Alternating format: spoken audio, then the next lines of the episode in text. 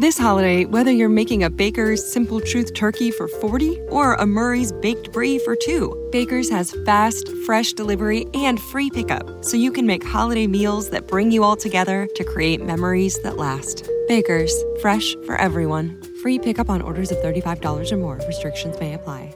Choose from a great selection of digital coupons and use them up to five times in one transaction. Check our app for details. Baker's, fresh for everyone. Fuera de Series presenta el nuevo podcast Universo Star Trek con un servidor, CJ Navas, y con Dani Simón. En este podcast iremos comentando cada uno de los episodios de la serie de Star Trek que esté en ese momento de emisión. Ahora mismo podéis escucharnos en los after shows de análisis de Star Trek Picard. Universo Star Trek es un podcast tanto para los más fervientes Trekkies como también para los nuevos adeptos que no quieran que se les escape ninguna de las referencias que iremos desgranando cada semana entre Dani Simón y un servidor. Suscríbete ya buscando Universo Star Trek en Spotify, Apple Podcasts, Evox o YouTube o tu reproductor de podcast favoritos. Larga y próspera vida.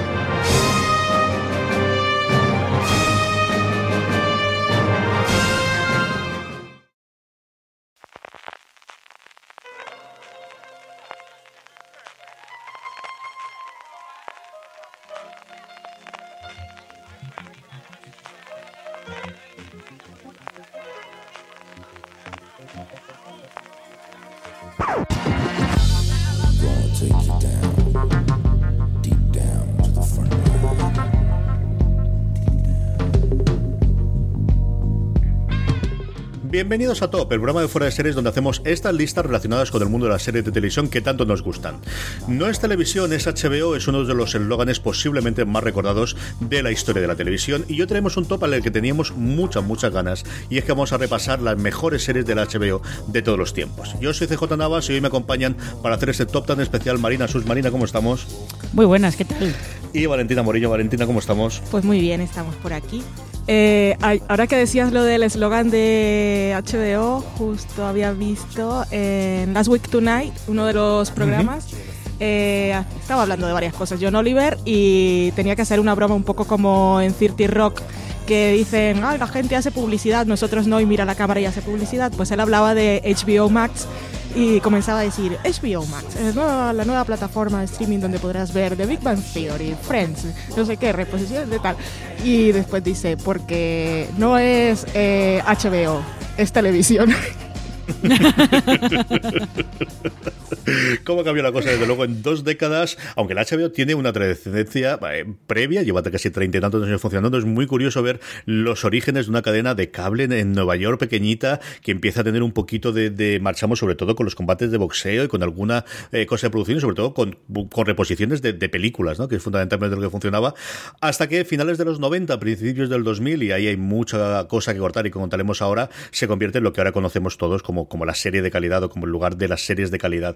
Como siempre solemos hacer con el stop, antes de pasar ya al repaso del 10 al 1, quiero preguntarlos cuánto os ha costado hacer esto y cuánto dolor de corazón nos ha quedado las que os han quedado fuera, Marina. Eh, pues me ha costado bastante, porque como yo soy ya un poco así de, burra, lo he hecho de memoria, con lo cual seguramente hay algunas series que he visto y que se me ha olvidado por completo que las podía meter en el top. Y luego hay otras que conscientemente no he metido en el top porque me he imaginado que las meteríais vosotros. Entonces, como para hacer un poco así, para que hubiera variedad, pues hay algunas que son como incontestables que no he metido por eso, porque creo, tengo la sensación de que estarán en vuestras listas. Tú sabes que eso es cubrirte las espaldas para que luego no te lleguen las críticas aquí y nos las comamos todas Valentina y yo. Me parece muy feo esa parte, pero vamos. Valentina, ¿cómo ha sido lo tuyo? Yo de ahora en adelante voy a usar esa táctica de Marina. Como creo que lo van a poner, no las pongo. Pero bueno, esta vez no lo he hecho. ¿Qué he hecho? Em, también lo he hecho de memoria y ya voy a confesar que se me olvidó Juego de Tronos. O sea, se me olvidó que existía. Eh, mi top es de series que volvería a ver o, que he visto dos veces y por eso están en mi top. Y he mezclado nuevas con las clásicas porque yo soy mucho de juguete nuevo y no las pongo las nuevas en las primeras posiciones porque no se han acabado. Y entonces digo, bueno, vamos a empezar por ahí, pero un poco de todo. Y lo que me gusta a mí. Y esa parte de Valentina también eh, me ha ocurrido, yo también la he hecho de memoria y, he parado, he parado antes de tiempo porque si no sé que esto iba a ser la de Dios, de, me van a salir 30 series, me va a fastidiar más las que dejo fuera que las que meto dentro. De hecho, tengo dos fuera de las que originalmente tenía y me ha fastidiado mucho dejar las dos, las dos fuera. Pero quería meter alguna cosa divertida, alguna cosa de los orígenes antes, sobre todo de Los Sopranos, ¿no? Y de, esos finales de los 90 en el que hubo series bastante interesantes que aquí en España nos llegaron poquita cosa. Eh, alguna miniserie, que al final es muy complicado meter un top aquí, pues eso, comparar una serie de 70 episodios que tiene que mantener a lo largo de todas sus temporadas el, el punto um, con una miniserie de 4, de 5 o de 7 episodios, eh, creo que siempre es una cosa injusta, ¿no? Para compararla con los, con los grandes dramas o las grandes comedias. He intentado, mm, por todas las medidas, meter comedias, porque yo creo que al final HBO sí tiene grandísimos dramas, pero también ha tenido grandes comedias, pero al final, desgraciadamente, he metido solamente dos. Así que esta parte también me tira para atrás. Y luego también ha sido un poquito de lo que comentaba recientemente Valentina en el último momento de, de, la serie más reciente. Bueno, pues mm, consciente o inconscientemente, al final te tira lo, último que has visto y lo que más recuerdas y el brillo y brilla a mí también me atrae mucho. Así que no puedo negarlo. Y alguna que otra hay. Vamos ya con ellas. Marina, ¿cuál es tu décima? Eh, mi décima es, em, es una serie de estas cuando HBO tuvo una racha en la que se puso a hacer series carísimas con unos conceptos muy de high concept eh, y que luego tenía que cancelar porque no podía pagarlas, básicamente porque no las veía tanta gente como para justificar la inversión. Y una de esas, y probablemente la que sea como la serie maldita por antonomasia en, en HBO, si descontamos John from Cincinnati, que eso fue otra cosa distinta, es eh, Carnivale, que era esta serie ambientada en la Gran Depresión, en la que había dos protagonistas, un cura que probablemente estuviera trabajando para el mal con mayúsculas porque estaba atravesando una crisis de fe muy seria, y un chico que trabajaba en un, en un carnaval, el carnaval del título, en, una, en un circo ambulante, que era un poco como el enviado del bien. Se supone que la serie tenía, esas eran dos tramas paralelas, ¿no? la del cura en su crisis de fe cada vez más tentado por el mal y la de este chico eh, en la feria como que empezando a darse cuenta de que tenía como un destino que cumplir. Y en teoría eh, la serie tenía que haber confluido en el enfrentamiento entre los dos, pero si no recuerdo mal hubo dos temporadas, la serie costaba una cantidad indecente de dinero en producir y tampoco la veía tanta gente, así que HBO al final pues la terminó cancelando mm, al principio de la historia, como quien dice. Esto lo ocurriría a HBO Valentina varias veces y es que la HBO que gasta dinero a puertas de las últimas temporadas de Juego de Tronos durante mucho tiempo era la de la primera temporada de la cual tenía que guardar dinero porque no, no tenían todos los recursos que a día de hoy le, pensamos que tiene la gran corporación americana. Sí, es que el dinero que se gastó HBO en aquella época em, en otro de los programas hablaba yo de Deadwood, Roma y Carnivale como, como un todo. Y es que claro, te sorprendía. Yo era de las que se dejaba influenciar mucho por la HBO en aquella época. Oh, qué, cosas hace, cómo arriesga, qué caro es todo, cuántos escenarios, cuántos exteriores, cuántas cosas construidas. Pero cuando te pones a pensar es que tenía que ser eso súper complicado y aparte la gente no lo veía porque, bueno, entre otras cosas, más allá de que guste la serie o no, HBO siempre ha sido el servicio más caro en Estados Unidos. Entonces tenías que tener suscriptores para verlas. Y de Carnivale yo me acuerdo es, eh, para mí es una de las cancelaciones más dolorosas. Ya contaba Marina más o menos cuál era la premisa, pero es que el último episodio de esa segunda temporada es, oh, ahora se pone buenísimo. Pues no, adiós, se acaba la historia. Y, y Brother Justin, esa voz que tenía, yo estuve con pesadillas mucho tiempo y esos ojazos negros que se le ponía, esa voz tan grave. Oh, madre, Carnivale me encantaba. Ah, mi décima, mi décima es Euforia. Eh, porque como dije iba a empezar por lo nuevo, podía haberla puesto en el top 3. Eh, mi obsesión con Euforia, pues, me tiene eufórica, pero es que de verdad. Y es una serie que me ha llegado mucho al sentimiento, pero que aparte me estimula intelectualmente y admiro lo que están haciendo formalmente. Los personajes los amo. Y, bueno, es una nueva época en HBO también, eh, ya intentando llegar a más públicos y arriesgándose con una serie adolescente que se escapa un poco de, de lo que siempre se ha hecho y es un poco más seria en algunos temas, pero es que es una serie que a mí me fascina. O sea, no, no tengo no tengo otra forma de describirlo. En Spotify me salió el otro día, podías mirar cuáles eran las canciones que más escuchabas y eran tres canciones de, de, la banda sonora de Euforia. Lo tengo en mi fondo de pantalla y es que para mí es realmente una gran serie y, y una nueva HBO que la verdad me gusta mucho y soy bastante fan. Sí, señor, sí, señor. Mm, vamos a jugar tus problemas déjalos para disfrutar, ven a Fraggle Rock. Hay que trabajar, no podemos descansar, vamos a cantar. Esto es la parte complicada, ahora viene con Gobo, Musi, Dudo, Rombo, Rossi. Fraggle Rock es, ahora que se habla de tanta coproducción que tiene HBO, sea con Netflix, sea con, eh, especialmente con la BBC o sea con Sky, es la primera gran coproducción que tiene en finales de los 90 con eh, la televisión sur británica, con la cadena grande de broadcasting de canadiense y con la HBO y que precisamente por tener esa coproducción durante muchísimo tiempo estado fuera del catálogo de HBO Estados Unidos, entró solamente el año pasado y aquí siguen estar en HBO España. Así que sirva este pequeño fragmento de recordar la infancia con Fraggle Rock para también reivindicar que quien pueda hacer y mover los hilos dentro de HBO España para que la traiga a su catálogo, traiga esta maravilla que yo estoy loco por ponerla a mis crías y no es nada fácil de encontrar ni siquiera en DVD o en Blu-ray que la compraría. Hello, I'm Tom Standage, host of The World Ahead, the podcast from The Economist that explores the future. Over eight weekly episodes, starting on November the 28th, I'll be talking to Economist journalists and special guests to get expert insights into the year ahead. We'll explore critical themes from soaring inflation and the impact of the war in Ukraine to chaos in the energy markets and China's uncertain post pandemic path. Topics include Has China peaked? What does the war in Ukraine mean for the fight against climate change? How will economies cope with looming recession? Will passwords be replaced by pass keys? And just how exactly do forecasters predict the future? Join us to sharpen your foresight with the world ahead from The Economist. Start listening on your podcast app.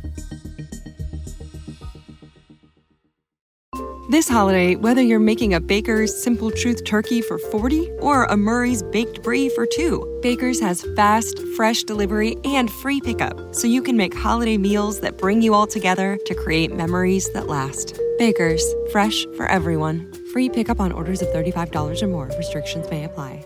Choose from a great selection of digital coupons and use them up to five times in one transaction. Check our app for details. Baker's, fresh for everyone. Aquí es nostalgia pura. Ya yo recuerdo disfrutar absoluta y totalmente viendo Fraggle Rock en televisión. Eh, me encantaban los bichejos, me encantaban lo que contaban, eh, me lo pasé tremendo y sigue siendo una de esas canciones que tendré 90 años y Dios lo quiera, siga pudiendo cantarla y sigo pudiendo recordarla.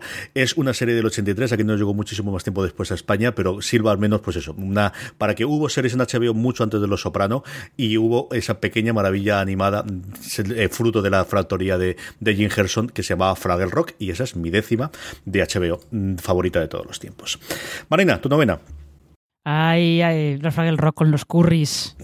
los curris. Y Sprocket, que sepáis que yo cuando veo un perro por la calle que es así como un poco, vamos a decir, feucho, lo llamo Sprocket. Todavía lo llamo Sprocket. Em, la novena, pues si eh, Valen ha puesto en la décima Euforia que se ha emitido este verano, pues yo en la novena me he ido directamente a una que se ha emitido en primavera, que es Chernobyl que, debe ser como el, fenómeno más sorprendente que ha habido en la televisión este año, porque no creo que nadie esperara que una miniserie de cinco episodios que aspira a contarte eh, el accidente de la central nuclear de Chernóbil y, que lo que te cuenta es... Em, más que el accidente te cuenta la respuesta, cómo el gobierno soviético manejó eh, justo los momentos posteriores y cómo su obsesión por ocultar que había sido un accidente por culpa suya, por culpa de determinadas dinámicas internas que habían favorecido que se diera ese accidente, como esa obsesión por ocultarlo y por dar una, propaganda oficial, pues eh, todavía hizo que aquello fuera peor y hasta llegó a poner en riesgo eh, a media Europa prácticamente. Eh, si alguno tenéis edad de acordaros de, lo que se decía en el telediario cuando el accidente de Chernóbil, eh, hubo un momento que en el telediario te recomendaban, bueno, depende de por dónde venga la nube radiactiva, le recomendamos que no salgan de casa y que cierren las ventanas. O sea que eso no es, no es una cosa tan, tan extraña.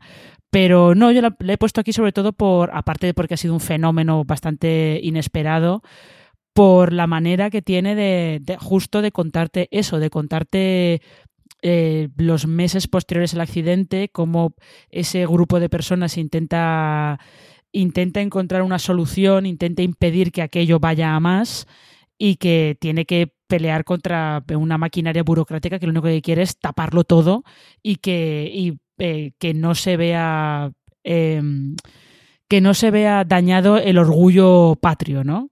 Y por eso al final, pues bueno, la he metido ahí en, en la novena posición. Vale, tu novena. Mi novena, seguimos con lo nuevo, es Bari. Y serie que descubrí eh, este mismo año porque yo no vi la primera en su emisión y es otra de esas series que me está volviendo loca últimamente.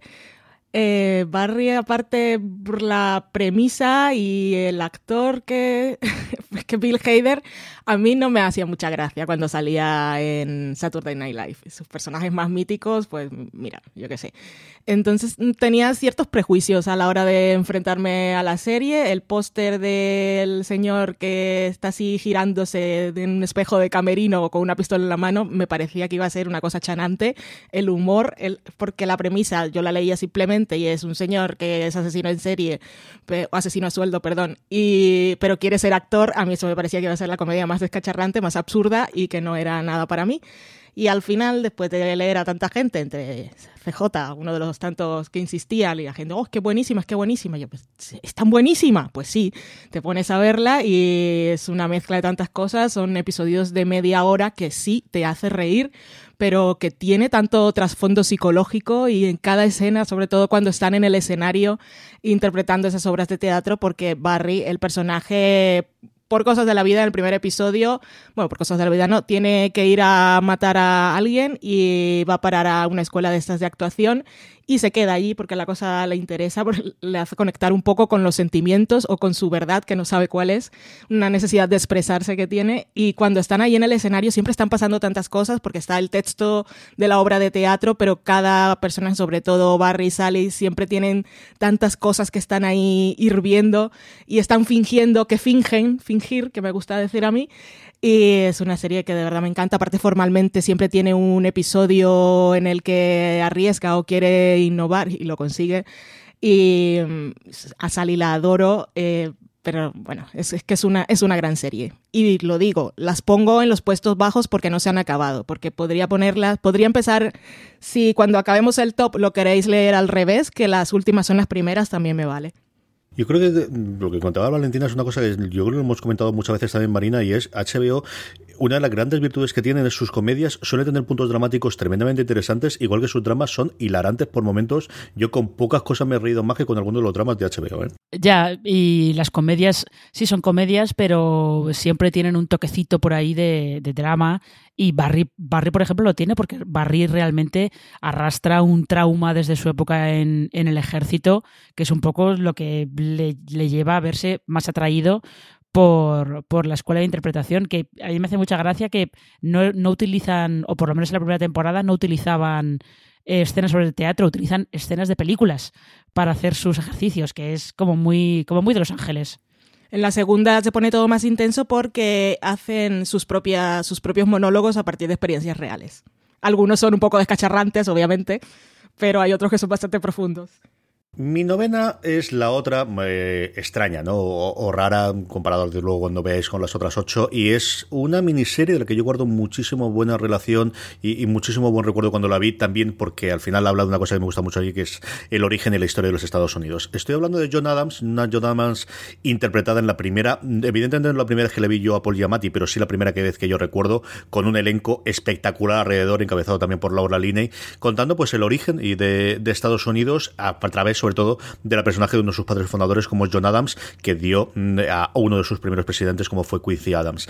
Es una serie de las que hacía en esa época HBO eh, y que sigue haciendo para ganar todos los semis y esta arrasó absolutamente en el 2008 cuando se emitió, eh, que cuenta esa historia que, en la que vemos esos niveles de producción que tiene HBO y nuevamente de la que yo guardo muy muy buen recuerdo por ser de las primeras miniseries que yo vi cuando ya empezábamos a tener fuera de series, cuando empezamos a hablar sobre el mundo de las series y de una época que la que a mí me interesa personalmente mucho, la que siempre me ha fascinado el, cómo se hace eh, la creación de una nueva nación en Estados Unidos. Y quizás es una serie que está disponible entera en HBO España, que antes era más complicado tener, que posiblemente no habéis descubierto. Y si os gusta la historia americana, si os gusta el origen, si os gusta la miniserie británica, ahora que hablaba de Chernobyl eh, Marina, yo creo que es una serie que os puede interesar y os puede gustar mucho. John Adams está íntegra en HBO España, eh, un Paul realmente inconmensurable, si lo habéis visto ahora en Billions o en alguna de las distintas cosas que ha hecho. Es mi novena serie favorita de HBO de todos los tiempos.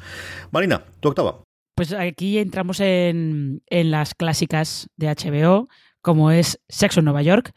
Sobre todo porque eh, esta es una serie que yo creo que las dos películas, hicieron dos o tres películas de Sexo en Nueva York, dos. Dos. A ver, Sí, ahora creo que dos. La respuesta correcta es ninguna, pero la que aparece en IMDb son dos. Vale, gracias, gracias. Eh, sí, es- las películas lo que han hecho es dañar retroactivamente eh, el legado de la serie. Eh. Sexo en Nueva York era una serie muy divertida.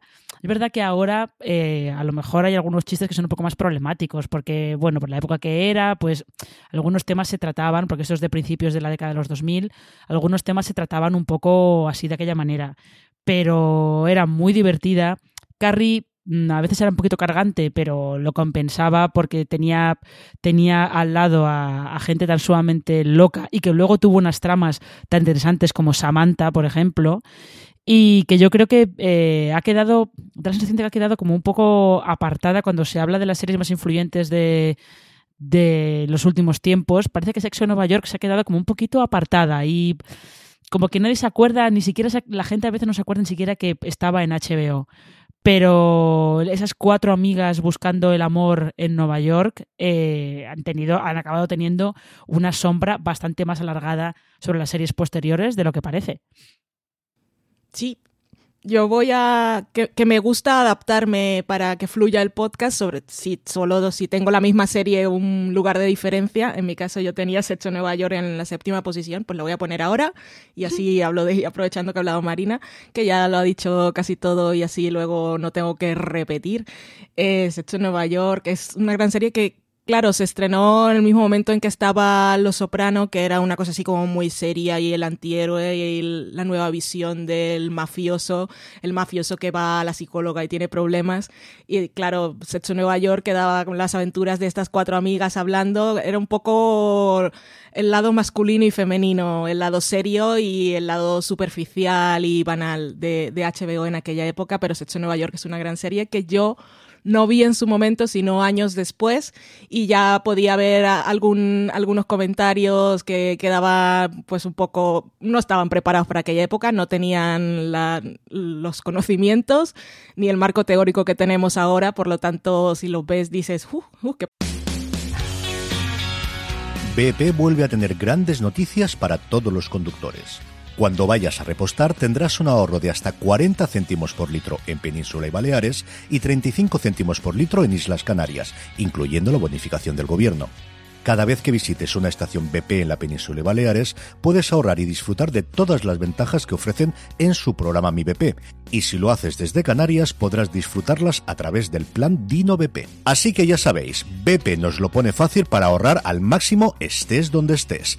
Hazte con su tarjeta en sus estaciones de servicio y si quieres consultar más información, puedes hacerlo en mibp.es y plandinobp.es.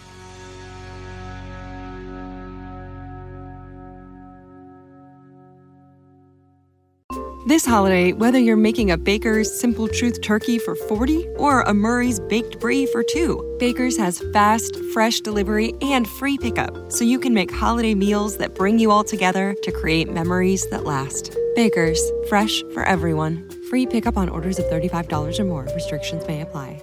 Choose from a great selection of digital coupons and use them up to five times in one transaction. Check our app for details. Bakers, fresh for everyone. Patinazo. Pero en términos generales es eso, es una serie muy divertida que tuvo sus temporadas un poco más flojas, pero en general fueron una, una gran influencia cultural. Toda la gente sabe quiénes son sus cuatro protagonistas y la historia de cuál eres tú. eh, se ha visto en millones de ficciones posteriores, pero también el tipo de personajes.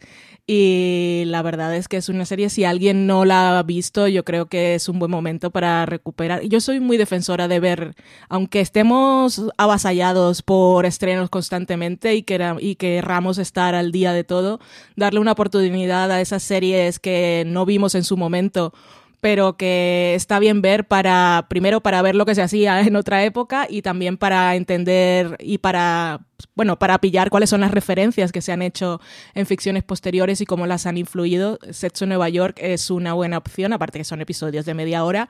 Y es eso, es que te, te lo pasas bien. Puede que los momentos, esta sí es una serie que es menos de, es comedia, que tiene algunas tramas un poco serias, pero que siempre su intención es hacerte reír y escandalizarte un poquito. Pero eran cuatro amigas hablando de Nueva York, vistiendo súper bien. El trabajo, hablamos siempre de los chicos de Friends y esos apartamentos que no podía mantener, que ya nos han dicho mil veces que era de la abuela o de la tía, ya no me acuerdo de Mónica. Y el trabajo de Carrie obviamente no le, no le daba el dinero para pagar las ropas, los zapatos ni el apartamento que tenía, pero eso no importa. Era, era una versión de, del Nueva York de lujo aspiracional que no conocíamos que nunca íbamos a tener, pero sobre todo es una serie que tiene muy buen rollo. Y son cuatro mujeres hablando de sexo en aquella época como protagonistas, pues eso era una fantasía. Yo creo que las películas coincido con, con, Marina que le han hecho muchísimo daño. Yo la tengo la decimoprimera y es la que más me ha fastidiado dejar fuera de, del top 10.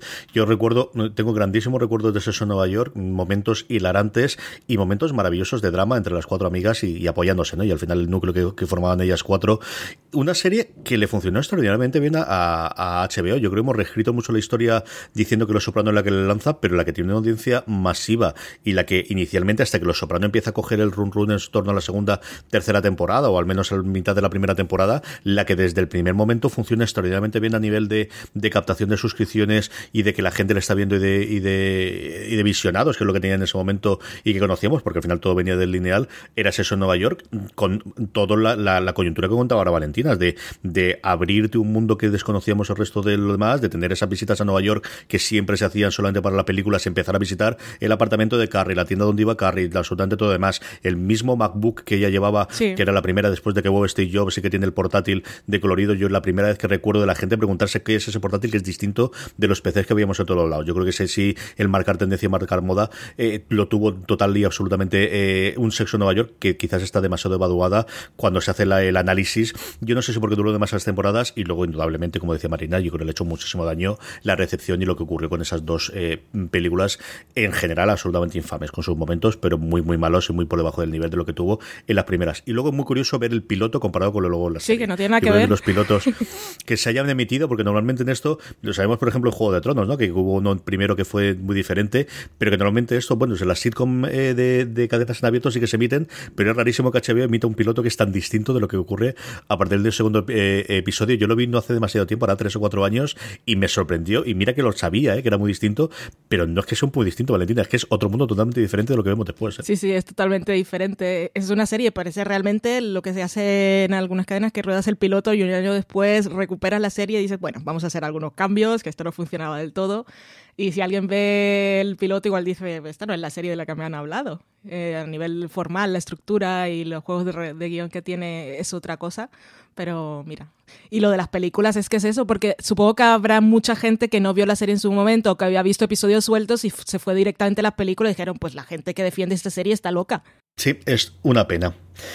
Mi octava es, la ha comentado antes Marina, es Chernobyl. Chernobyl yo creo que fui el último crítico en España que la vio, porque al final la fui dejando, lo fui dejando. Y estas cosas que me pasaban tradicionalmente con The American Son de, o con Halted Fire, este año ocurre con Chernobyl. Y sí, sí es tan buena como todo el mundo decía. Ha sido un fenómeno, pues para que veamos que en el 2019 incluso todavía se pueden ocurrir fenómenos de estos que nadie espera. Es una serie que nosotros conocíamos que se iba a estrenar desde finales del año pasado y que es la primera en la que yo recuerdo todo el run run alrededor del tercer al cuarto episodio, que fíjate que al final solamente tuvo cinco, que fue un recorrido muy cortito. Y yo recuerdo la misma semana compañeros del trabajo, compañeros de mis padres, mis padres hablándome, compañeros de, del cole de las crías, todo el mundo estaba pendiente del cuarto y del quinto episodio.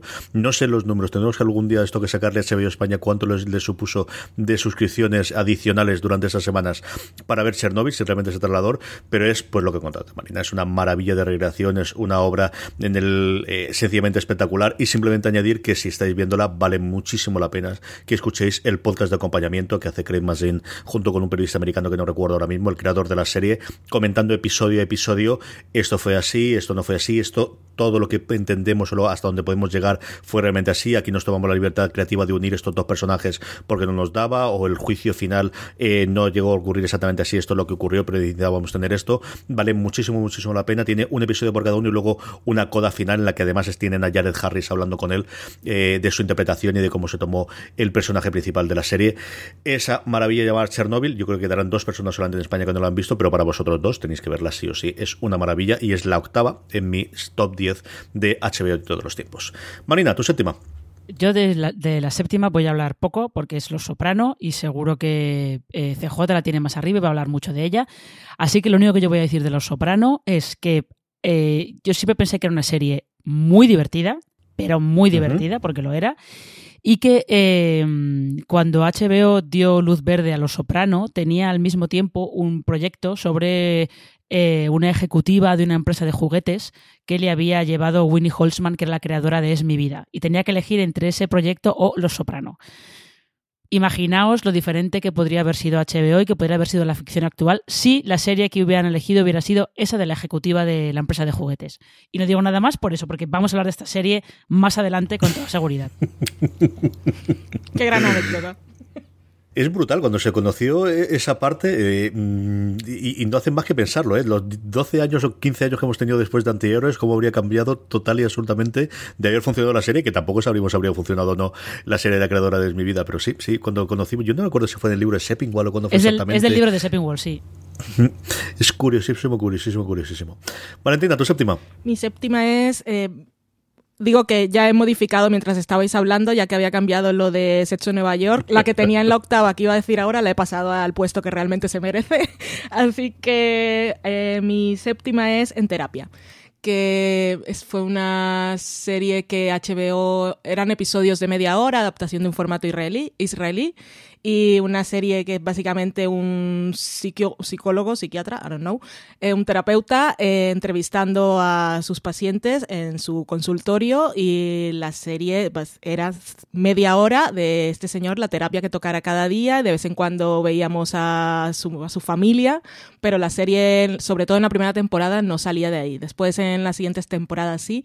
Eh, fue una cosa curiosa que hizo HBO en su momento y es que emitía un episodio semanal.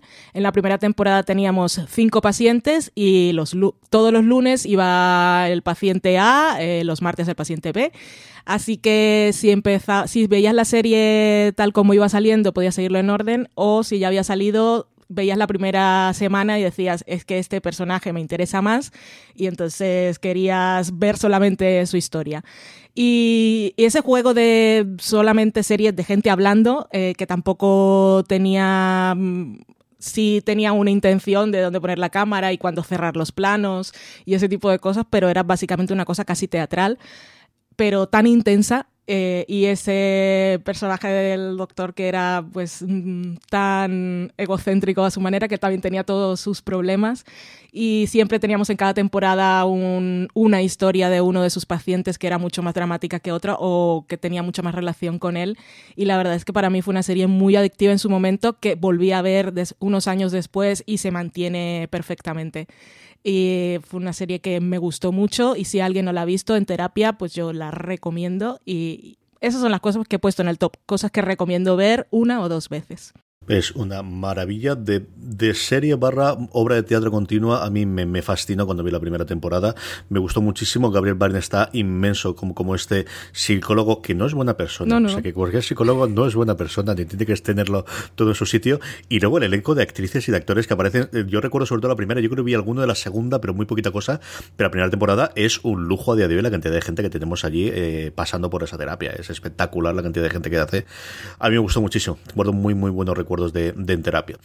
Como también guardo muy buenos recuerdos de mi séptima serie y con esa cierro la trilogía, que es lo tonto, lo tonto montado de miniseries, que es Hermanos de Sangre. Sí, The Pacific está muy bien y tiene su episodio con Rami Malek que yo siempre defiendo a capa y espada, pero Hermanos de Sangre es la miniserie para mí de, de HBO, a falta de ver qué nos hacen ahora el elenco de Tom Hanks y, y, Steven Spielberg, ahora que se han pasado a, Apple Plus para hacer el, cierre de la trilogía contando las historias aéreas. Hermanos de Sangre nos cuenta la eh, compañía Easy, una de las compañías que que hace el desembarco en Normandía, desde el entrenamiento inicial en los primeros episodios al propio desembarco en Normandía, que es sencillamente espectacular. Y mira que habíamos visto ya el desembarco de salvar algo tu soldado Ryan, que es el origen de esto, de la relación que tienen Spielberg y Hans quieren seguir contando historias que se han encontrado de la Segunda Guerra Mundial y consiguen que HBO se las pague para hacerla con Hermanos de Sangre o Band of Brothers en inglés. Y a partir de ahí, toda la toma que tienen del final de la Segunda Guerra Mundial, incluido ese episodio en los campos de concentración nazi y el que a mí más me impresionó, incluso por encima de ese, que es el de la guerra en la nieve. Es una serie sencillamente maravillosa que combina las entrevistas con las verdaderas personas que ocurrieron allí, que interpretan distintos actores. Tenemos un Damian Lewis entre ellos, eh, alucinante y un montón de gente alrededor. Es una serie que yo había visto alguna cosa, había conocido, pero que realmente la que me la puso a mí fue mi mujer, fue Lorena. Lorena yo creo que la he visto como siete u ocho veces fácilmente. La teníamos en DVD, luego en Blu-ray, luego ahora la volvió a hacer hace nada, otra vez la volvió a ver en streaming dentro de HBO España. Si no habéis visto Hermanos de Sangre, os estáis perdiendo una de las grandes series en general de la televisión y mi séptima favorita de HBO de todos los tiempos. Marina, tu sexta. Yo solo, solamente voy a decir que, al igual que Lorena, yo la he visto también varias veces. No tantas como Lorena, ¿eh? pero la he visto varias veces. Em, mi sexta es, eh, es Juego de Tronos. ¿Para qué, ¿Para vamos a engañar? No está más arriba porque es verdad que la última, la última temporada, sobre todo la última temporada, se nota mucho eh, que la trama va como muy va muy a la carrera para llegar al final ¿no? Eh, esas, últimas temporadas yo entiendo que logísticamente era imposible hacer más de lo que hicieron pero narrativamente habría necesitado un poquito más de espacio para que realmente pudiera pudiera respirar todo lo que estaban contando no pero pero hasta ahí realmente eh, fue era una empresa enorme e inabarcable adaptar los libros de George R. R. Martin, que él escribió precisamente para que no, para que fueran inadaptables, para que nadie los pudiera llevar nunca ni a las series ni al cine. Y eh, David Benioff y D.B. Weiss lo consiguieron hacer. Tiene sus cosas, se pueden criticar muchas cosas, da para comentar mucho sobre determinadas decisiones que toman, eh, pero yo creo que realmente es, eh, es un gran tratado sobre el poder Juego de Tronos, sobre las personas que, que lo tienen, sobre las personas que lo quieren conseguir y sobre la gente que nunca jamás lo va a tener y que intenta, en la medida de sus posibilidades, eh, encontrar maneras de conseguir parcelitas de poder o de conseguir por lo menos utilizarlo, utilizar a, a los poderosos de alguna manera en su favor. Y ya está, es que no, no hay mucho más que decir de, Juego de Tronos. Yo he disfrutado muchísimo toda la serie, con todas las habilidades que se le puedan poner, y no voy a decir nunca nada malo de, del último capítulo. Así que, nada, ya está, fin yo creo que es otra la que le puede hacer pupa las dos últimas temporadas y yo a mí me cabreo más, por ejemplo, la penúltima que la última temporada y, pero yo creo que le, va a pasar factura comparado con donde podría estar los pedestales en la cuarta o la quinta temporada. Yo creo que esa cuando la veamos en vista atrás 5 o 10 años hablaremos mucho más del fenómeno y de, de, la escala o del nivel de escala que lograron tener las producciones eh, televisivas más que de, del bueno de, estar como una de las 4, 5, 6, 10 mejores series de todos los tiempos que durante mucho tiempo, especialmente de la tercera y la quinta temporada yo creo que sí que estuvo en esa conversación. Valentina, tu sexta. Mi sexta, contrario de Juego de Tronos, es una serie cuyo final la hace redonda y nos hace olvidar algunos que tuvo, sobre todo en sus dos últimas temporadas, y es a dos metros bajo tierra, que es uno de los finales, sobre todo, más que el episodio final, la escena final es una de esas que se nos quedan en la cabeza, que nos parece así como tan mágica y con la música de la canción de Sia es que es realmente inolvidable a dos metros bajo tierra mm, a mí me sorprendió mucho en su momento. Éramos jóvenes, pero yo creo que tiene su valor. Bueno, una serie que básicamente eh, se. Bueno, la familia Fisher eran los protagonistas, que ya en el primer episodio muere el padre, se reúnen todos los hijos para llevar la, funeraria que tienen en casa, la familiar. Así que es una serie que gira alrededor de la muerte. Cada episodio se muere alguien para que ellos puedan hacer dinero y enterrar, pero vemos ahí cómo se hace todo, todo el Mm, drenar los cadáveres y todo ese tipo de cosas. Y aparte está la muerte ajena, que podría ser el enfermo que llega al hospital en una serie médica o alguien que necesita defenderse en una serie de juicios, pues en este caso era ese personaje, siempre eran unos colopen así muy atractivos, pero aquí lo bueno era la familia disfuncional que tenían y todas las cosas de las que hablaban. Eh, tenía también sus momentos de humor negro y esa Frances Conroy que desde entonces que la vimos en ese papel tan impresionante de madre, siempre ha tenido sus papeles de gente creepy en todo el resto de series que ha hecho. Eh, fue, fue una serie que a mí me sorprendió mucho en su momento. Como digo, las dos últimas temporadas tuvieron unos bajones terribles que eran de esos de, mira, la, la veo porque la acabo, porque la tengo que acabar, pero guardo muy, muy, muy, muy buen recuerdo de A dos metros bajo tierra. Mi sexta, mi sexta, mi sexta es una de las series que más satisfacciones me ha dado durante esta temporada, no solo por verla que muchísima, sino por ver cómo la gente se va convenciendo y va entrando en la religión verdadera de los Roy, y alguno de ellos te estoy hablando ahora mismo con ellas. Eh, sucesión, Sucesión está aquí porque espero que esté mucho más arriba cuando termine, y es cierto que a partir de aquí las 105 series que tengo en el top 5 son todas series terminadas. Pero si fuese por la sensación del momento y si fuese por el este, estaría muchísimo, muchísimo más arriba. Me he tenido que eh, controlar, como os digo, de la novedad, porque al final solo son tres temporadas. Vamos a ver cómo coincide, cómo sigue, pero es cierto que sí que la primera me fascinó. La segunda, eh, eh, bueno, pues está esas mimbres, esas demostraciones de que saben muy bien lo que están haciendo, tiene un elenco sencillamente espectacular. Y es que es la serie, yo creo, del momento, igual que posiblemente de, de un poquito desde verano, de que tiene Juego de Tronos ha sido Fleabag, yo creo en los últimos mesecitos aproximadamente después de los semis, sobre todo, de lo que se está hablando, al menos en la industria.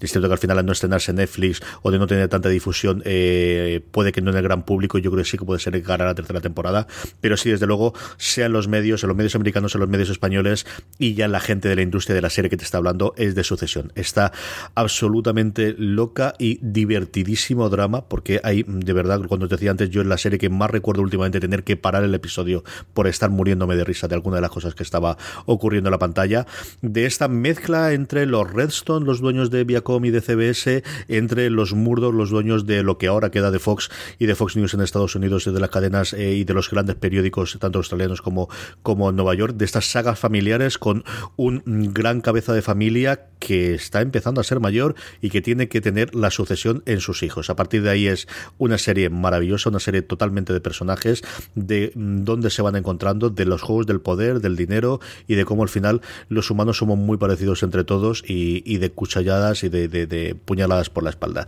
Es la serie, yo creo que del momento, si no estáis viéndola de verdad, buscaros un hueco como sea. Sucesión es la sexta y espero que con el tiempo esté mucho más alto en mis top 10. Eso será señal de que sigue mejorando temporada tras temporada. Estamos a la mitad, Marina. ¿Cuál es tu 5? Eh, pues mi 5 es una que justo eh, tú ya has hablado de ella, CJ, que es Hermanos de Sangre. Eh, ves esta miniserie, como eh, ha dicho antes TJ, que está, eh, la hicieron Tom Hanks y Steven Spielberg, la produjeron justo después de salvar al soldado Ryan. Y es que yo también la he visto, la he visto varias veces porque es que, es que, tiene, es que tiene de todo. Es muy divertida, tiene momentos de acción, momentos de tensión, eh, momentos eh, muy dramáticos, como el capítulo en el que en el que encuentran el campo de concentración y de repente los soldados, sobre todo, se dan cuenta de lo que está pasando realmente allí, porque no tenían ni idea. Em, y sí, fue una cantera de actores tremenda, porque a Damian Luis lo empezamos a conocer a partir de Hermanos de Sangre, aunque había hecho más cosas en el Reino Unido, pero lo empezamos a conocer a partir de ahí. Y, y, eso, que yo también la recomiendo, la recomiendo mucho y que tiene un momento, tiene un momento que a los yankees les gusta mucho, pero que está, está muy bien, muy bien logrado, que es eh, el discurso que les da el general alemán a sus tropas cuando se rinden que reutiliza un poco ese discurso de Enrique V del We Few, We Happy Few, que es de donde sale el, título de la serie, que también es uno de los temas de la miniserie de la, camaradería, la camaradería entre soldados y, todo eso, ¿no? Está realmente bien, si nunca la habéis visto, vedla, porque de verdad eh, es, un logro lo que hicieron con esa serie y la hicieron en el año 2001 o así. Uno. Eh, es un logro, la verdad. Vale, tu quinta. Yo, Hermanos de Sangre, no la tengo, porque es que lo bélico no, no es lo mío. Y no es que la tenga porque lo bélico no me gusta, sino que realmente no me acuerdo. Hay series que me dejan huella y me acuerdo de escenas y de episodios, y yo sé que Hermanos de Sangre y de Pacific y luego Generation Kill de David Simon fueron series que vi y las disfruté en su momento, pero se borran de mi memoria y el top es mío y lo monto como quiero. Así que.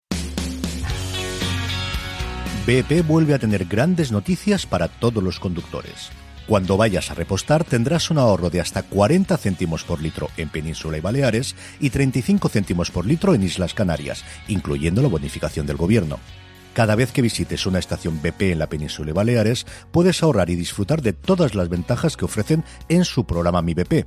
Y si lo haces desde Canarias, podrás disfrutarlas a través del plan Dino BP. Así que ya sabéis, BP nos lo pone fácil para ahorrar al máximo estés donde estés. Hazte con su tarjeta en sus estaciones de servicio y si quieres consultar más información, puedes hacerlo en mibp.es y plandinobp.es.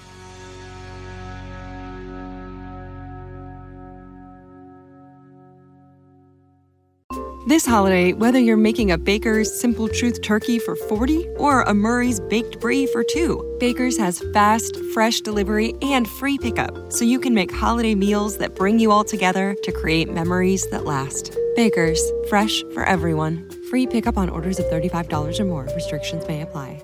Choose from a great selection of digital coupons and use them up to five times in one transaction.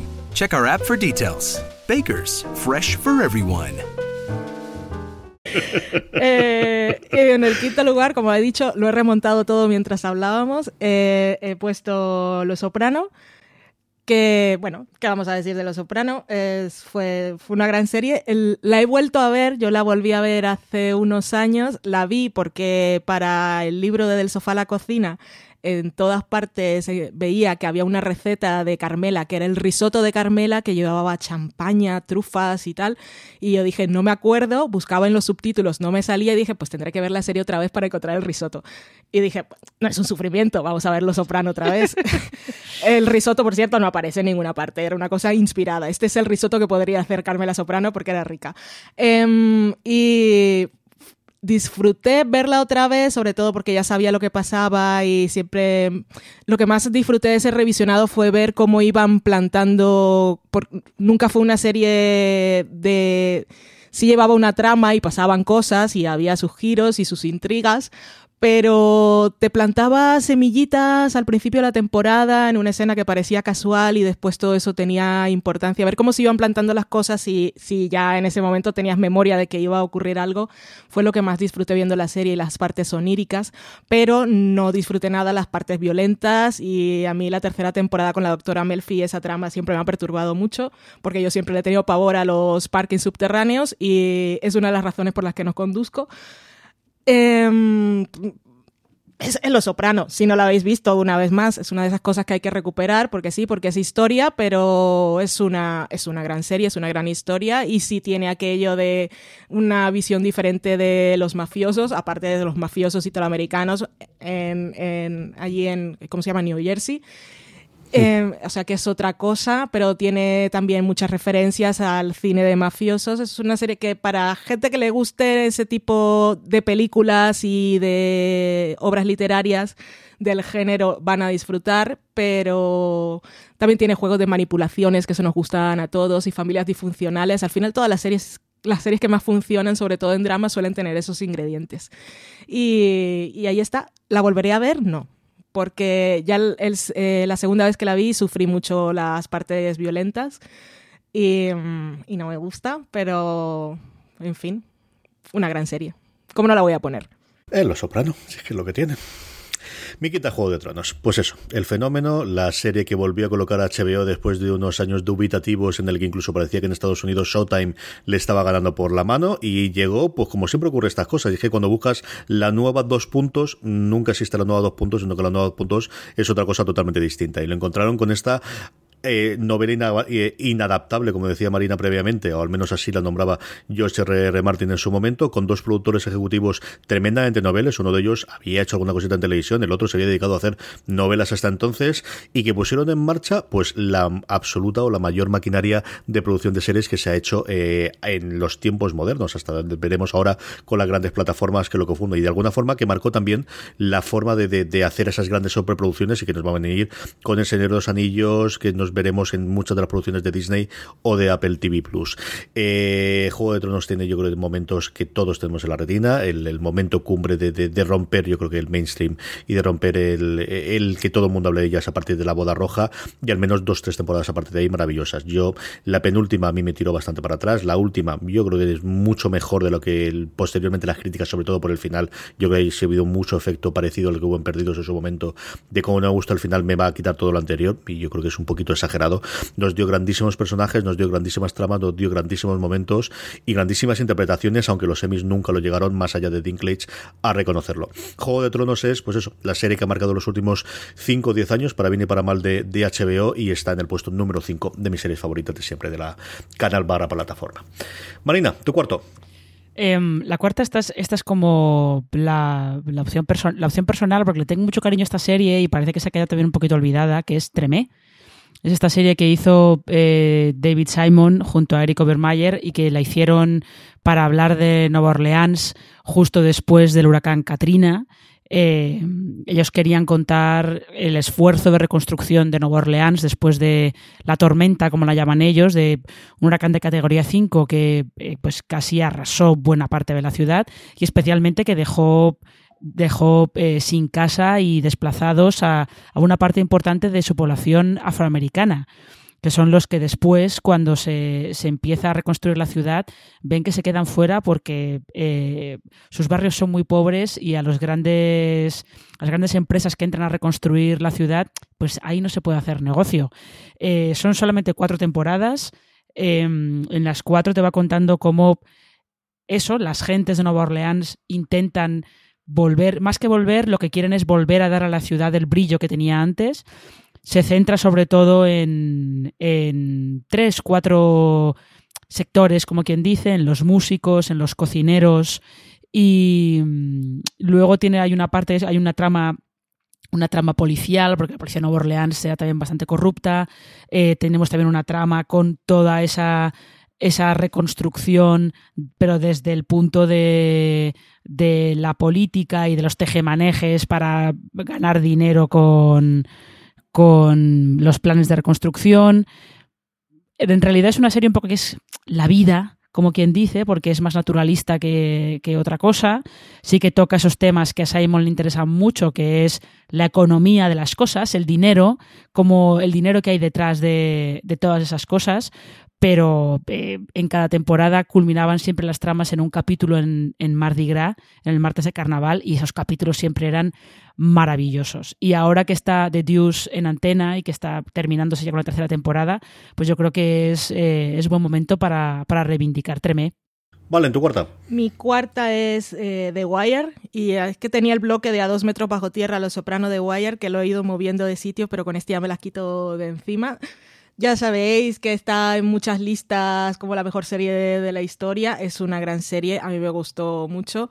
Em, también la he visto dos veces. La segunda vez la disfruté más que la primera y ya te queda más la idea de cuáles son tus temporadas preferidas, que para mí es, son las que menos, eh, la que menos creo que es la segunda, que le gusta mucho a tu hermano CJ, yo lo sé, que a mí pues, no me gusta mucho. A mí me gusta mucho, pues la primera desde luego, la segunda también, pero a mí la cuarta y la quinta, la quinta yo sé que no es de las preferidas de la gente porque es un poco retorcido lo que hace McNulty en busca de la verdad, pero a mí me parece maravilloso y es una serie muy circular, es una serie que también te da mucha tristeza porque al final te frustra porque te deja la idea de que aunque haya gente que quiera hacer las cosas bien, no se puede porque hay un sistema que nos aplasta a todos. Y eh, estaba viendo ahora en la Wikipedia por si la necesitaba en algún momento. En España se llama Bajo Escucha, que es un nombre que no usa nadie. Pero estaba viendo que en México se llama Los Vigilantes. ¡Uh! Maravilla. Eso es mucho mejor. bueno, es una serie que aparte es muy analógica porque de, de, otra época las cosas ahora se harían un poco diferentes, que se cocina todo a fuego lento, pero yo recuerdo empezar a verla, empecé a verla eh, cuando estaba en emisión la cuarta temporada y estaban, sabes que los primeros episodios cuesta un poco, que es mucha gente, que no sabe, que hablan raro, que hay mucho slang y dices esto va un poco lento, pero es que cuando llega, ahora no recuerdo si es el quinto o el sexto, que es la escena aquella maravillosa CSI según The Wire, que son los dos protagonistas eh, reconstruyendo lo que ha ocurrido en una escena del crimen con las pruebas que ven, solo diciendo fuck, fuck, fuck, señalando por aquí. Si está aquí el disparo rompiendo el cristal y llega a la nevera, pero solo dicen fuck, fuck, fuck. eso, eso, fue Gloria. Me reí tanto con esa escena que yo creo que por mucho que me hubiese aburrido la serie después, ya, ya para mí estaba en mi cerebro como algo que tenía que ver. Y, eso, si no lo habéis visto, una vez más, eh, sí tiene un ritmo lento porque es una cosa que es como muy amplia y un gran mural, pero tiene unos anclajes fijos en, sus, en los personajes protagonistas que son los que tienes para seguir, aunque el protagonista en la cuarta temporada desaparece y para mí es de las mejores de la serie.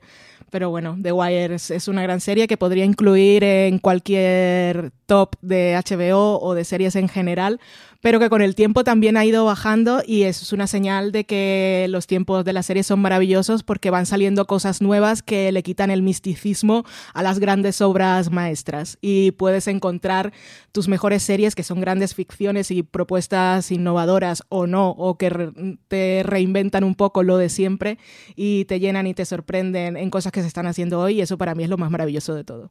Mi cuarta es una serie que lo tenía absolutamente todo para que yo la viese desde el principio y me costó entrar porque yo le tenía, no sé por qué, una manía absolutamente irracional a su protagonista absoluta que es Marie Louise Dreyfus, Julia Louise Dreyfus. No me preguntéis por qué. Yo, Seinfeld me gustaba sin pasarse.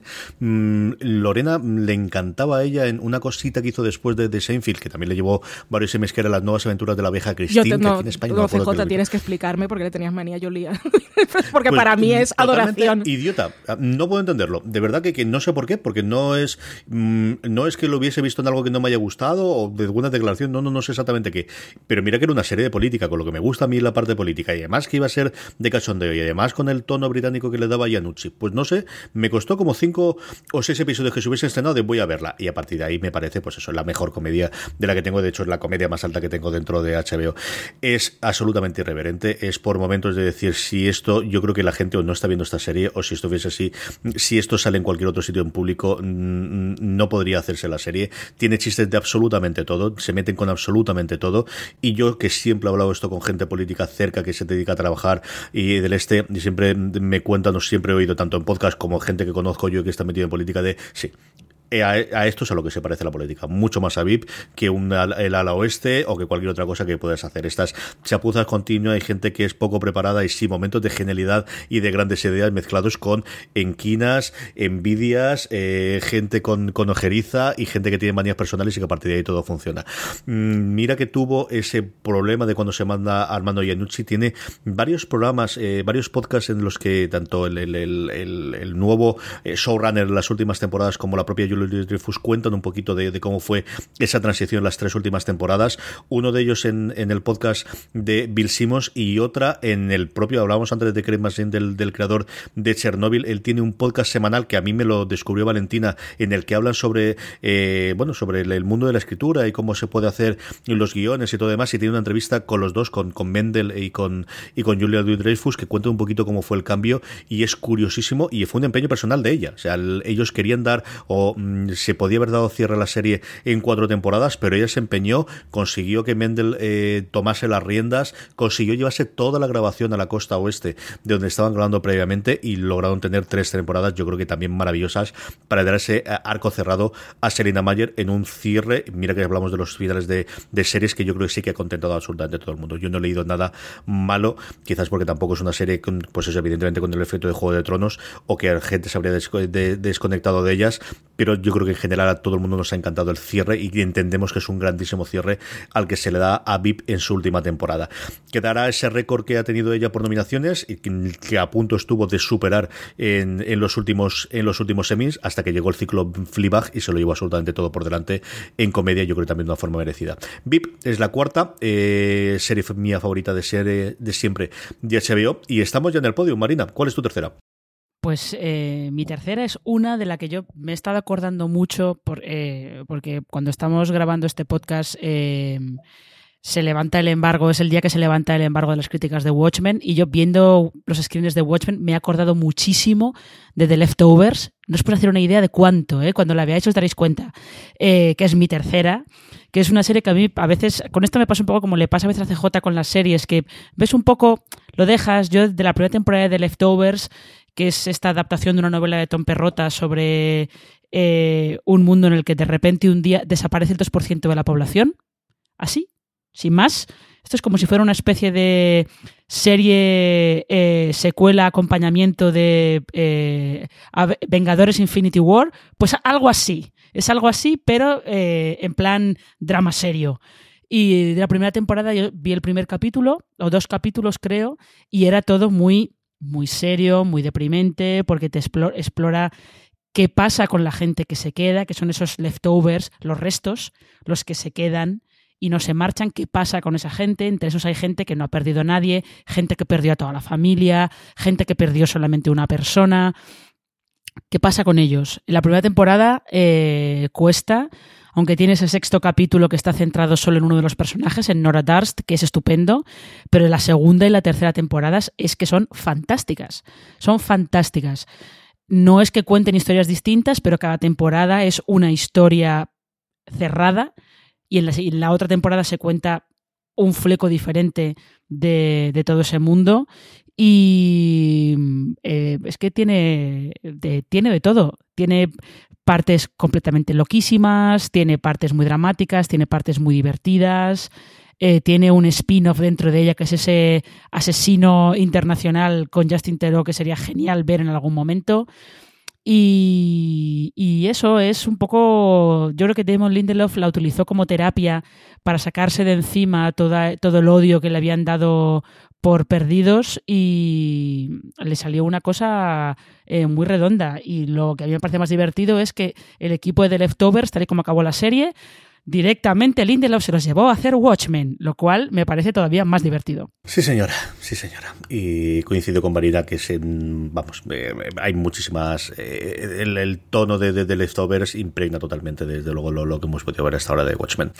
Valentina, tu tercera. Mi tercera es un capricho, pero antes quería decir el nombre del podcast que habías mencionado antes, CJ, el de los guionistas, que se llama Script Notes y que uno tiene dos presentadores, dos conductores, y uno de ellos es Craig passing.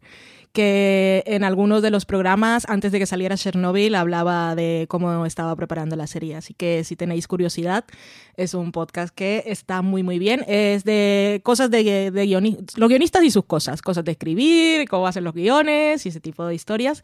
Y llevan invitados. Hay un programa, por ejemplo, que invitaron a Rachel Bloom de Crazy Ex Girlfriend eh, en el que habla pues de los retos que tuvo haciendo la serie en la CW, de que si, ya sabéis lo típico, que no podía decir clítoris si no se veía un libro en el fondo que especificaba claramente que estaba hablando de anatomía, ese tipo de historias, pero es un podcast que es muy curioso. Y eso, Craig Massing, ahora que toda la gente es fan, pues es otro lugar para escucharlo de continuo, porque sigue estando, creo que sacan programa semanal o cada 15 días.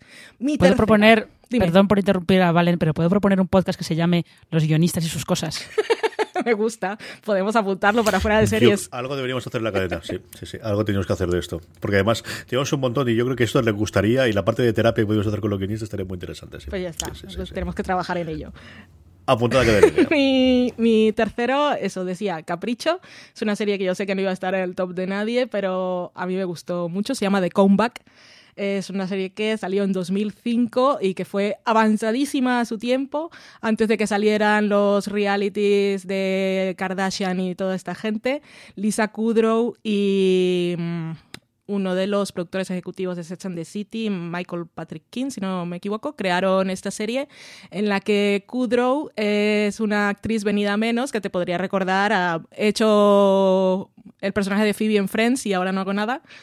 Y en esa primera temporada es, vemos lo que podríamos llamar un falso documental, pero no, porque en realidad eh, dentro de la ficción ella lleva un equipo que está rodando su vida como reality para volver a ser un poco relevante. En la segunda temporada, ese reality, o, sea, su vida ya la quieren llevar a un pitch, eh, es todo el proceso de llevarlo a una productora, a una cadena, que es HBO, por cierto, eh, para convertirlo en serie. Esto es una sátira del mundo del entretenimiento, pero también es una historia de cómo el mundo del entretenimiento destruye a la persona. Es una cosa muy triste, es una cosa muy incómoda, porque Valerie Sherish, personajazo, que es el de Lisa Kudrow, es una mujer que siempre ante la cámara intenta sonreír, pero que por dentro está destrozada. Y eso es una serie que te puede poner incómodo a veces y lo que está ella manteniendo el plano en, la cámara, primer plano y todas las cosas que le están pasando, dices, esto es duro, pero tiene una tercera temporada tan maravillosa y un final tan bonito eh, que está en una entrega de premios, que tuve eso de fondo de pantalla, ella saliendo con su traje de gala con, una, con un paraguas. eh, bajo la lluvia, eh, no sé, es una serie que a mí me marcó un montón, que al principio me costaba porque lo pasaba mal, pero que tiene un montón de cosas que contar y lo hace también, que he querido destacarla hoy, por eso, The Comeback. Está en HBO, como sabéis, así que podéis verla. Esta es una de las que yo tengo pendientes. Mira que aquí al final cuando, cuando se presentó originalmente de, y a mí ella siempre me ha quedado muy bien y la tengo pendiente y es una de las que tengo de deberes. De, yo creo que la única de todas las que hemos comentado ahora de la que no he visto absolutamente nada. Sé que eh, el Tremé me falta la última temporada, por ejemplo, por ver y alguna cosita más, pero, pero a dos metros bajo tierra las últimas temporadas tampoco las he visto, pero de, de, de Comeback es la que menos he visto. Yo la tercera coincido con Marina y hablo de The Leftovers. A mí es una serie que me enganchó y me gustó desde el primer momento, desde la primera temporada, pero reconozco y coincido que la segunda y la tercera son muchísimo mejores, sobre todo por una cosa que el propio Lindelof comentaba en una entrevista que yo siempre recomiendo, es una de las mejores entrevistas en general que yo he oído, porque fue en un podcast que hizo Andy Greenwald, os pondré el enlace en las notas, lo tendréis, si vuestro reproductor es capaz de, ver notas, lo tenéis abajo, y si no, en fuera de series.com, en, en, la entrada que hagamos para el podcast, la tendréis también. Y le hizo una entrevista a Lindelof y él comentaba cómo la primera temporada está en un sitio tremendamente oscuro. De hecho, antes hablaba de, de, de, la comedia que suele tener, o de las, de, sí, de la comedia que suelen tener los grandes dramas americanos y especialmente los de HBO. Y la primera temporada de This holiday, whether you're making a Baker's Simple Truth turkey for 40 or a Murray's Baked Brie for 2, Baker's has fast, fresh delivery and free pickup, so you can make holiday meals that bring you all together to create memories that last. Baker's, fresh for everyone. Free pickup on orders of $35 or more. Restrictions may apply. Choose from a great selection of digital coupons and use them up to five times in one transaction. Check our app for details. Baker's, fresh for everyone. Si estás buscando un buen podcast de análisis y debate en tu idioma, te invito a que escuches Pulso y Péndulo. Yo soy Carlos Curbelo. Y yo soy Fabiola Galindo. Todos los jueves analizamos temas de actualidad en Estados Unidos y Latinoamérica. Fabi y yo no siempre estamos de acuerdo, pero sí tenemos un objetivo común. Queremos servir como antídoto contra las noticias falsas y la polarización. Pulso y Péndulo. Busca nuestros episodios en Apple Podcast, Spotify o en tu aplicación favorita hay muy, muy poquitos. Y él dice que no tenía alegría. Y que fue al hacer la segunda temporada de, quitarse ese manto que le venía sobre todo del final de Lo Perdidos, del efecto había que tenido ella, después también el, los palos que le habían pegado con esa precuela de, de Alien en el que también estuvo ciertamente implicado en el, en el guion. Y a partir de la segunda temporada yo creo que es otra serie en la cual cuando tiene que ser dura lo es y lo es todavía más que la primera temporada, pero cuando tiene que ser divertida porque funcione, porque al final no vas a estar llorando siempre constantemente, eh, lo es y lo es muy muy entretenida. Y tiene esa escena final, hablando de antes de los finales y de lo bien que cerraba su arco VIP, esa última escena de esa conversación entre los dos personajes del final del último episodio a mí me sigue, siendo, me sigue pareciendo sublime y nuevamente uno de los mejores cierres de, de series y de temporadas, para tanto como habla del de Perdidos, lo bien que lo hace aquí en The Leftovers. A ver qué ocurre con Watchmen. Veremos a partir del, año que viene, podemos comentar un poquito más de ella después de que veamos completa la primera temporada. Pero como decía Marina, desde el principio, da lo que más me recuerda, con diferencia de lo que hemos visto, es a esta The Leftovers, que ocupa también para mí el tercer puesto de mi podio eh, de las mejores series de HBO. Marina, tu segunda. Pues eh, mi segunda, yo en la, segunda y en la primera aquí yo ya me he puesto, no nostálgica porque no son series que tienen tanto tiempo, pero eh, yo eh, recuerdo haber pasado grandes ratos, lo cual es un poquito a lo mejor paradójico, grandes ratos viendo Roma cuando la estrenó en España 4, que yo recuerdo cuando 4 nació en 2006, como que una de sus grandes apuestas era eso, la emisión de Roma que era esta serie que es, eh, siempre suele comentar que de todos los problemas que dio la producción en Italia de Roma, en Italia y en el Reino Unido de Roma, se aprendió para que luego la producción de Juego de Tronos pudiera salir adelante. Porque Roma te cuenta, la primera temporada te cuenta eh, básicamente el ascenso, de, ascenso y caída de Julio César, y cómo se crea el Imperio Romano. En la segunda temporada lo que vemos es el ascenso del que sería Octavio Augusto, pero te lo cuentan desde el punto de vista de eh, dos soldados de las legiones que vuelven a Roma después de, haber peleado en, la Galia y tú lo que ves es pues la vida de los romanos de a pie. Eh, con mucho color, con mucho sexo explícito, con mucha eh, violencia, le, le, quitaba un poco el polvo a las historias de romanos, a los peplum de romanos que hayamos visto hasta entonces y se metían un poco más, un poco más eh, para decirte, mira, los romanos, eh, tú ves todas esas estatuas que son de mármol blanco, bueno, son de mármol blanco porque con el paso del tiempo han perdido el color porque estaban pintadas realmente. Eh, y lo que hace es eso, meterte dentro de la vida cotidiana de, de los romanos, pero lógicamente pues también ves eh, puñaladas traperas, luchas por el poder, porque están ahí Atia y Livia, que son dos manipuladoras maravillosas que lo que quieren es eh, colocar a su familia en el mejor lugar eh, para poder estar entre, entre las familias más poderosas de, de Roma. Yo la recomiendo mucho, es entretenidísima y debe ser pues lo más caro que había hecho HBO hasta que llegó, y la producción más grande y más compleja que habían hecho, hasta que llegó Juego de Tronos. Por eso también eh, la cancelaron en la segunda temporada. Vale, en tu segunda. Yo te quería decir que gran serie Roma también, que yo la, la, disfruté muchísimo. Aún recuerdo la primera escena en la que vemos a Atia, que a mí me encantó, me sorprendió, yo dije, esto tengo que verlo. Y era sobre todo la relación entre Lucius y Titus, que era, pues, no, era un bromance esto y te lo, pasabas muy bien. Disfruté mucho Roma, que a veces se me olvida meterle en los sitios. Aunque con todo lo que tengo sé que tampoco la habría podido meter, así que da igual. Mi segunda, ya habéis hablado de ella, es The Leftovers, que es una serie con la que yo tuve una relación complicada en la primera temporada. La primera temporada no me gustó nada. Cuando se acabó me pareció que era un gran final. Y, estaba yo un poco enfadada, más que, más que con la primera temporada que me había parecido interesante, pero no me había terminado de funcionar del todo, me había dado rabia que lo hubiesen renovado porque me parecía que estaba bien así.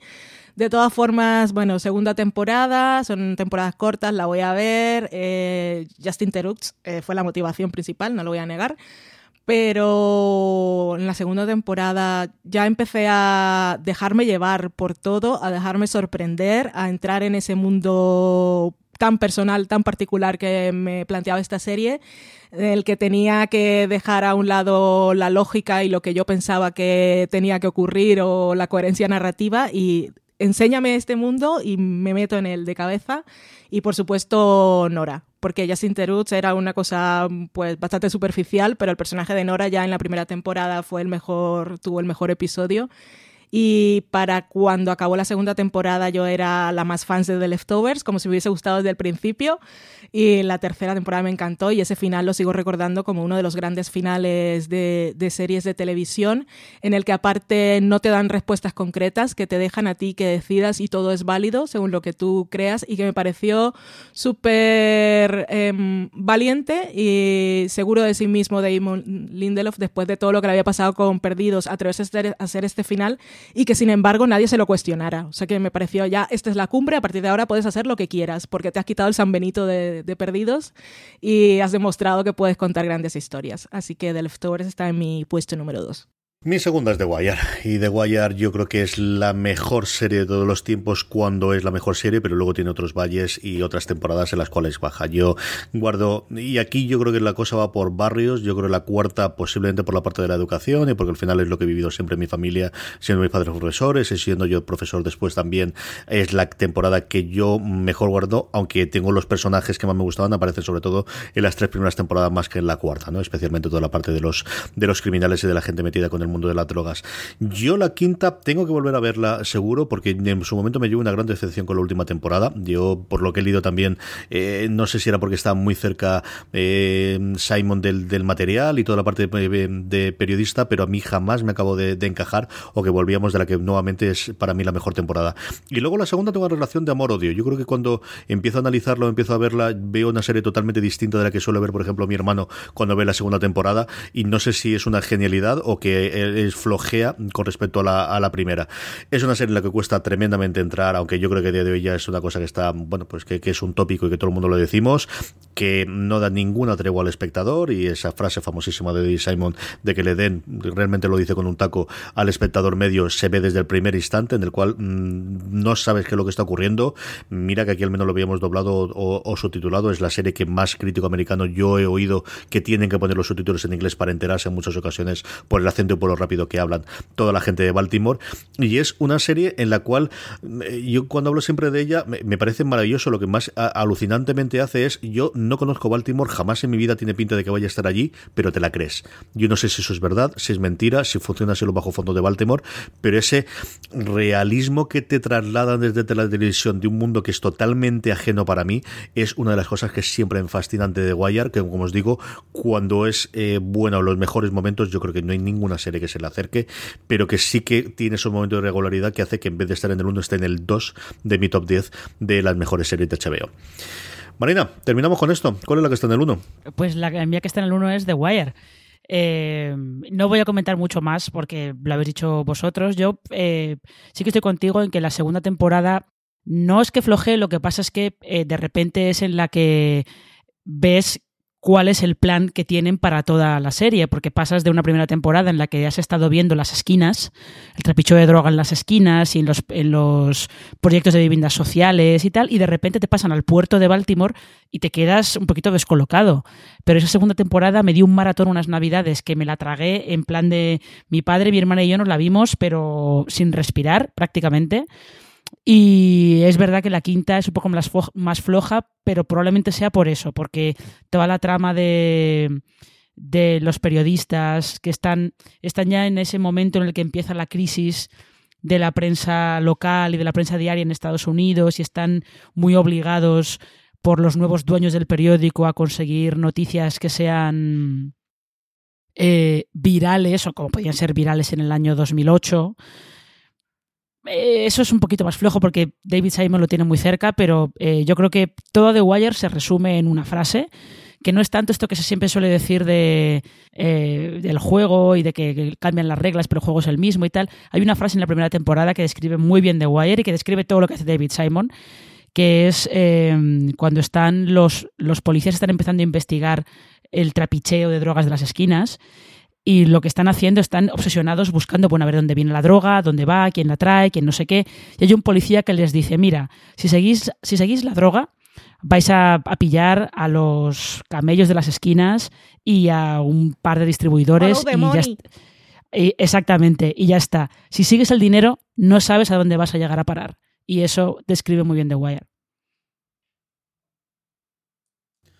Valen, tu primera. Mi primera, que yo soy una atrevida, porque solo tiene dos temporadas, pero es que estoy en mi momento fan loca y es Succession. O sea, no, ahora mismo no puedo decir cuál es la mejor serie de HBO, no puede ser otra que esta, porque es que me tiene realmente fascinada. Empecé a verla justo cuando iba a empezar la segunda temporada y, y va muy bien, porque justo había visto la trama, una trama que tiene mucha relevancia en la segunda temporada de, de unos grandes delitos que se cometen que eh, justo cuando se menciona ya en la segunda temporada la tenía fresquísima eh, Succession. A ver, es que tiene, tiene todo lo, lo, que podéis pedir. Que os gustan las intrigas, los juegos de poder, la política, familias disfuncionales, el drama, la comedia, lo tiene todo.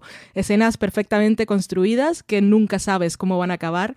Una mezcla de tono perfectos, porque este es el drama que más te hace reír en la vida, pero no deja de ser una cosa muy seria, pues esta es una gente que está totalmente destrozada. ¿Son ricos? No, no son ricos. Son mucho más que ricos. Son multimillonarios y tienen cosas que tú ni siquiera sabes que existen estos lujos, son posibles, pues no sabía.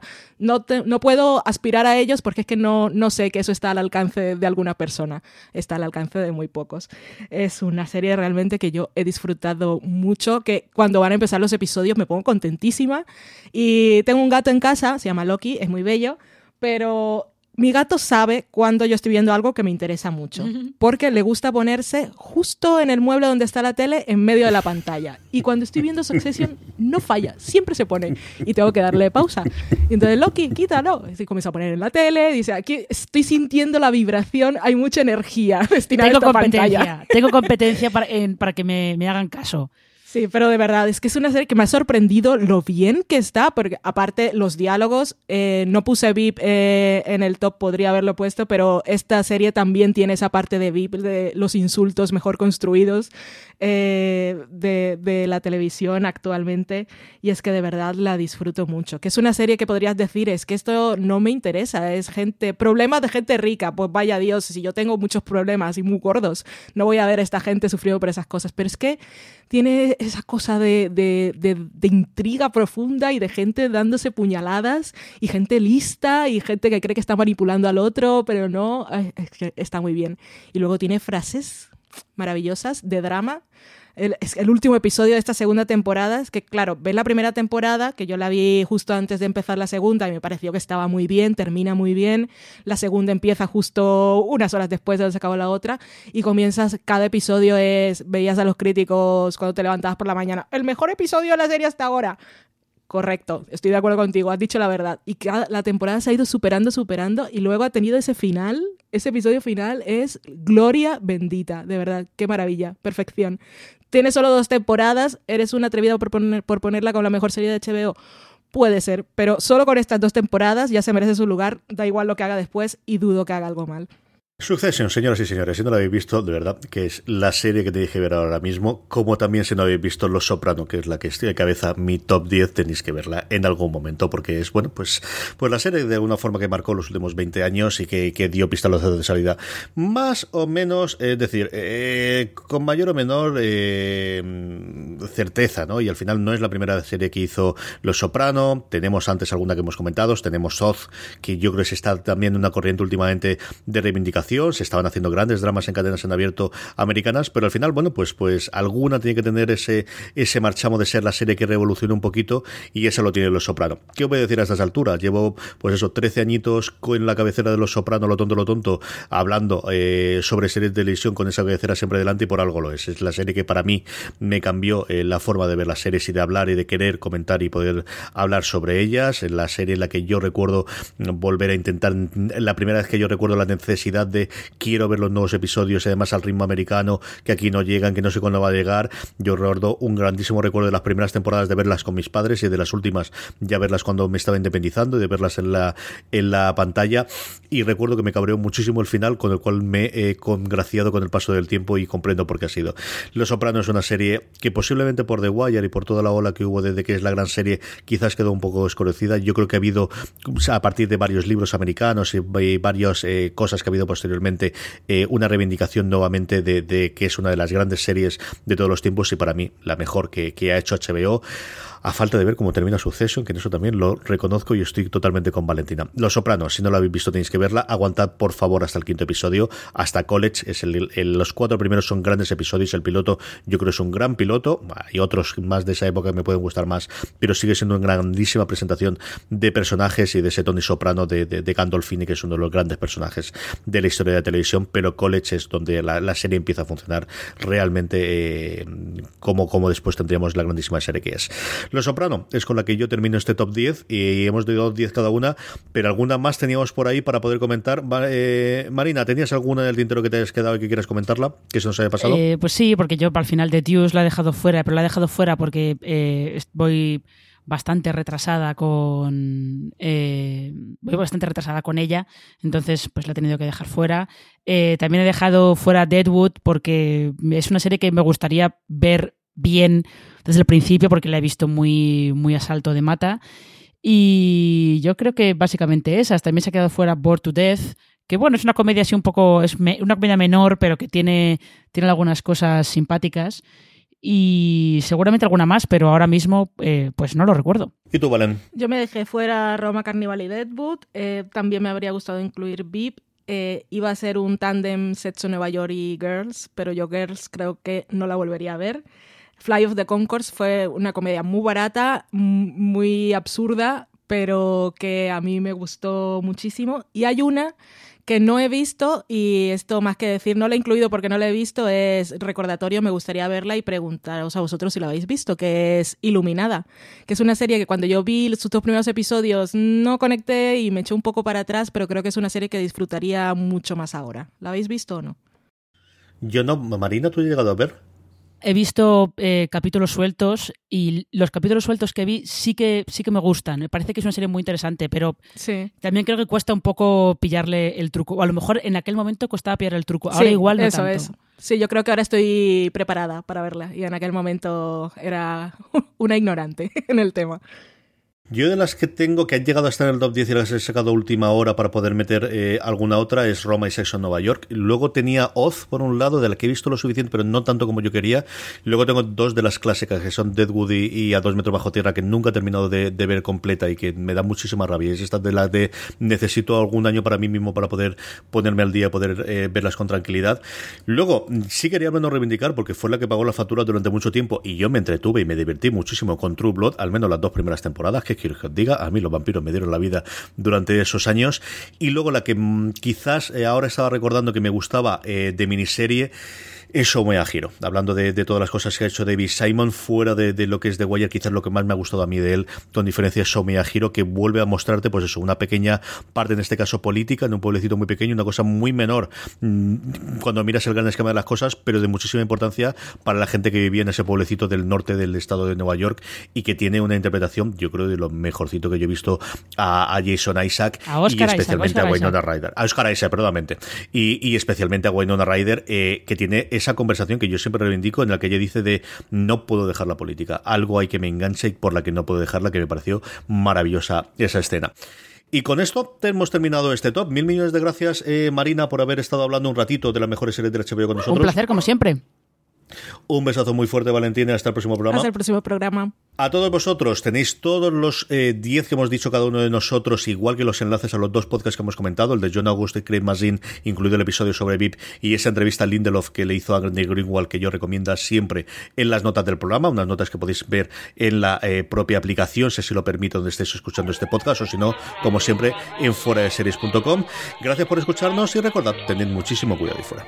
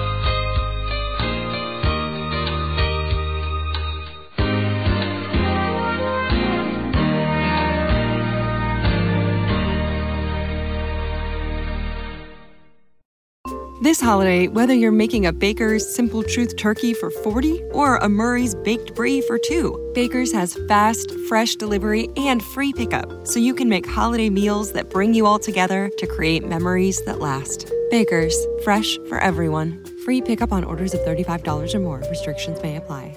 Choose from a great selection of digital coupons and use them up to five times in one transaction. Check our app for details. Baker's, fresh for everyone.